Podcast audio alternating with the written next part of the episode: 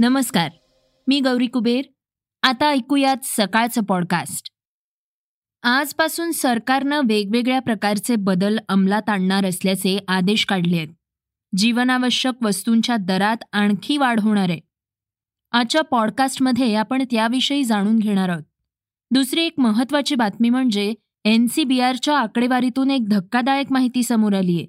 ती देखील आपण पाहणार आहोत.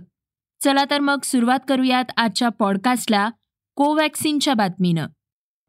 ऑस्ट्रेलियानं भारत बायोटेकनं विकसित केलेल्या कोवॅक्सिन लसीला मान्यता दिली आहे. ऑस्ट्रेलियानं मान्यताप्राप्त लसींमध्ये कोवॅक्सिनचा समावेश केलाय. त्यामुळे कोवॅक्सिन लसीचे दोन डोस घेणाऱ्यांना आता ऑस्ट्रेलियात सहज प्रवेश मिळणार आहे. कोव्हॅक्सिन ही भारताची पहिली स्वदेशी कोविड प्रतिबंधक लस आहे. गेल्या महिन्यात ऑस्ट्रेलियानं सिरम इन्स्टिट्यूटनं निर्मित केलेल्या कोव्हिशिल्ड लसीला मान्यता दिली होती. चीनच्या सिनोफार्मा कंपनीच्या लशीचाही मान्यताप्राप्त लसींमध्ये ऑस्ट्रेलियानं समावेश केलाय. कोवॅक्सिन लस घेणारे बारा वर्ष आणि त्यापुढील वयोगटातील व्यक्ती ऑस्ट्रेलियात प्रवेश करू शकतात. चीनच्या सिनोफार्मा कंपनीची लस घेणाऱ्या अठरा ते साठ वयोगटातील व्यक्तींना ऑस्ट्रेलियात प्रवेशाची मुभा देण्यात आली आहे. या निर्णयामुळे शिक्षणासाठी ऑस्ट्रेलियात येणारे आंतरराष्ट्रीय विद्यार्थी आणि कुशल मनुष्यबळाचा ऑस्ट्रेलियात जाण्याचा मार्ग मोकळा झालाय. लसीकरण न झालेल्या व्यक्तींना क्वारंटाईनमध्ये राहावं लागणार आहे. तसंच सर्व प्रवाशांचा कोविड नाईन्टीन रिपोर्ट निगेटिव्ह असला पाहिजे. जागतिक आरोग्य संघटना डब्ल्यू एच ओनं अजून कोवॅक्सिनला मान्यता दिलेली नाही. मान्यता देण्याआधी डब्ल्यू एच ओनं भारत बायोटेककडून कोवॅक्सिनबद्दल आणखी माहिती मागवली आहे एन सी बी आरच्या आकडेवारीतून समोर आलेली एक धक्कादायक बातमी आता आपण पाहणार आहोत. कोरोना महासाथीचे मोठ्या प्रमाणावर परिणाम झाले आहेत. ते परिणाम जसे दृश्य आहेत तसेच अदृश्य देखील आहेत. काही परिणाम हे प्रत्यक्ष आहेत तर काही अप्रत्यक्ष आहेत. कोरोना काळात अनेकांना आपला जीव गमवावा लागलाय. मात्र ज्यांना कोरोनाची बाधा देखील झाली नव्हती अशांना देखील कोरोना महासाथीच्या परिणामाला सामोरे जावं लागलंय. अशांमधलाच एक महत्त्वाचा घटक म्हणजे लहान मुलं. कोरोना महासाथीमध्ये लहान मुलांना कोरोना संक्रमणाचा सामना तितकासा करावा लागला नाहीये. याबाबत खुलासा करणारा एक अहवाल पुढे आलाय. दोन हजार वीसमध्ये प्रत्येक दिवशी सरासरी एकतीस लहान मुलांनी आत्महत्या केल्याचा धक्कादायक अहवाल पुढे आलाय. नॅशनल क्राईम रेकॉर्ड्स ब्युरो अर्थात एन सी आर बीनं ही आकडेवारी जाहीर केली आहे कोरोना महासाथीच्या काळात लहान मुलांवर आलेल्या मानसिक ताणामुळे ही परिस्थिती ओढावल्याचं तज्ज्ञ सांगतात. एन सी आर बीच्या आकडेवारीनुसार दोन हजार वीस साली अकरा हजार तीनशे शहाण्णव लहान मुलांनी आत्महत्या केली. दोन हजार एकोणवीस साली नऊ हजार सहाशे तेरा मुलांनी आत्महत्या केली होती.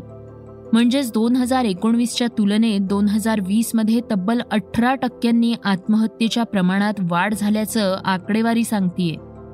दोन हजार अठरा साली झालेल्या नऊ हजार चारशे तेरा आत्महत्यांशी तुलना करता दोन हजार वीस साली एकवीस टक्क्यांनी मुलांच्या आत्महत्येमध्ये वाढ झाल्याचं स्पष्ट होतंय. एन सी आर बीच्या माहितीनुसार घरातील अडचणी हे या मुलांच्या आत्महत्येमागचं प्रमुख कारण असल्याचं नमूद करण्यात आलंय. कारण घरातील अडचणींमुळे आत्महत्या झाल्याचं अहवाल सांगतो.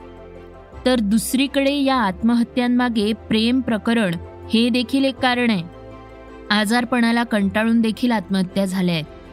यामध्ये बेरोजगारी दिवाळखोरी वैचारिक मतभेद याचबरोबर नपुंसकता किंवा वंधत्व्य आणि मादक पदार्थांचं सेवन यांचाही समावेश आहे.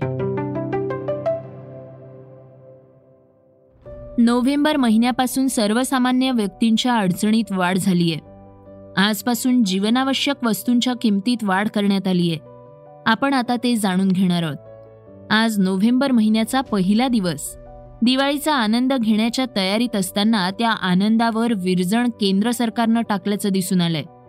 दिवाळीच्या आधी धनत्रयोदशीला लोक सोन्या चांदीची खरेदी करतात. अनेक लोक वेगवेगळ्या वस्तूंची खरेदी करतात.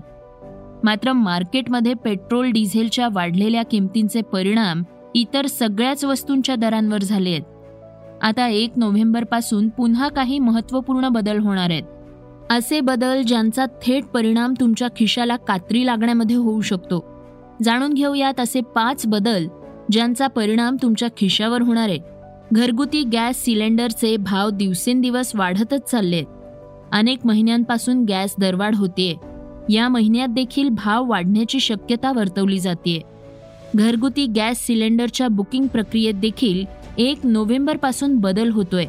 गॅस बुकिंग नंतर ग्राहकांच्या नोंदणीकृत मोबाईल नंबरवर एक ओ टी पी पाठवला जाणार आहे ज्याचा वापर सिलेंडरच्या खरेदीसाठी होणार आहे.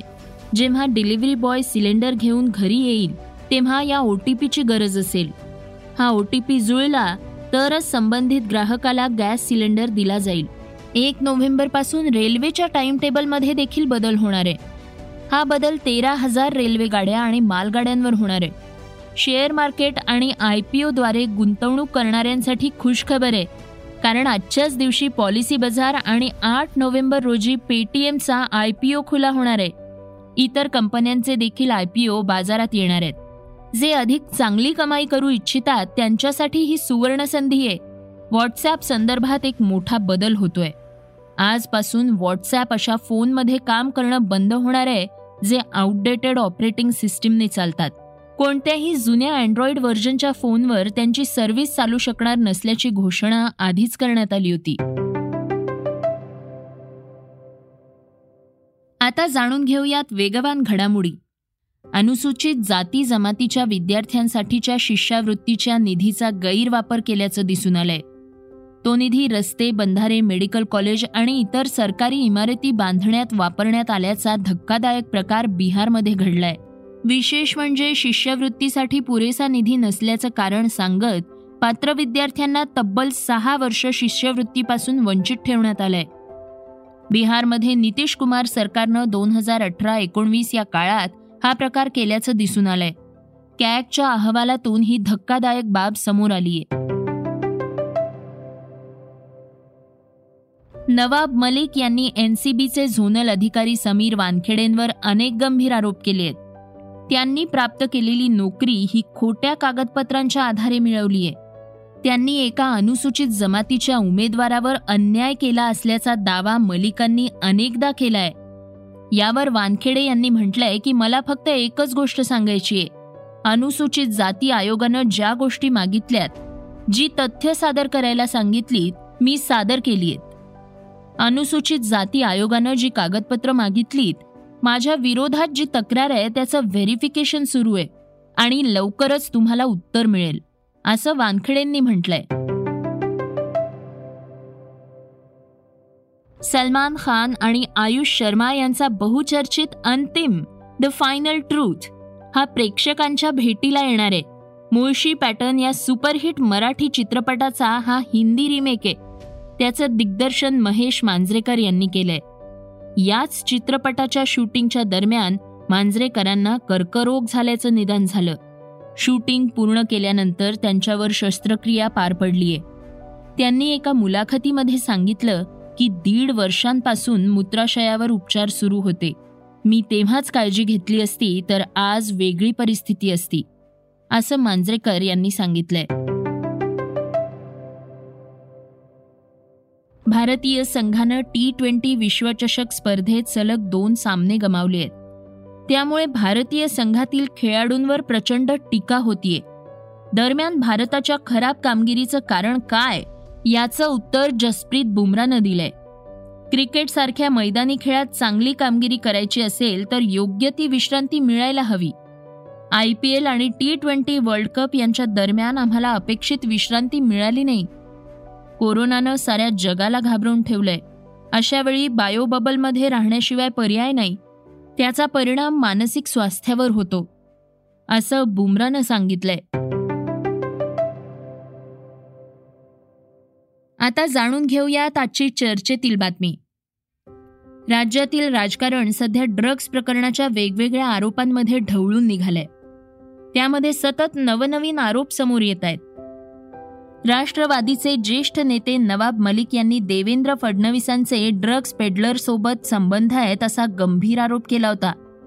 तसंच त्यांची पत्नी अमृता फडणवीसांचा एक फोटो ट्विट केला होता. या फोटोमध्ये असलेली व्यक्ती जयदीप राणा हा ड्रग्ज पेडलर असल्याचा दावा मलिकांनी केला होता. मलिकांच्या आरोपांना फडणवीसांनी पत्रकार परिषद घेत उत्तर दिलंय. ते म्हणाले दिवाळीच्या सुरुवातीला लवंगी फटाका वाजवून फार मोठा आवाज केल्याचा आव नवाब मलिक आणतायत. ते कोणत्या मानसिकतेत आहे हे सगळ्यांना माहिती आहे. तरी देखील जो फोटो त्यांनी या ठिकाणी ट्विट केलेला आहे कालच रिव्हर मार्चच्या लोकांनी त्या संदर्भातलं स्पष्टीकरण दिलं की आमच्या क्रिएटिव्ह टीमनी हायर केलेला हा व्यक्ती होता. चार वर्षापूर्वीचा फोटो आहे तो आज सापडलेला आहे. आणि रिव्हर मार्च ही जी संघटना आहे मुंबईमध्ये रिव्हर रिज्युविनेशन करता काम करते त्याचे जे चौगुले आहेत त्यांनी या ठिकाणी आम्हाला रिक्वेस्ट केली होती आणि त्या संपूर्ण मोहिमेशी आम्ही जोडलो गेलो होतो. माझी पत्नी पण जोडली गेली होती. मीही त्याच्यामध्ये त्यांना मदत करत होतो. त्यावेळी जे काही त्यांनी एक सॉन्ग तयार केलं होतं त्या सॉन्गच्या शूटिंगच्या वेळी हे सगळे फोटो काढण्यात आलेले आहेत. अख्ख्या टीमने काढलेले फोटो आहेत. आणि केवळ माझ्या पत्नीसोबत नाही माझ्याही सोबत काढलेले फोटो आहेत. पण जाणीवपूर्वक नवाब मलिक यांनी माझ्या पत्नीसोबतचा फोटो शेअर केला. याच्या पाठीमागची मानसिकता ही स्पष्टपणे दिसते आहे. तथापि या संदर्भात अतिशय स्पष्टपणे रिव्हर मार्चवाल्यांनीच स्पष्ट केलेलं आहे की त्यांच्या कुठल्याही फायनान्सेसचा त्याचा संबंध नाही आहे तो हायर्ड माणूस आहे.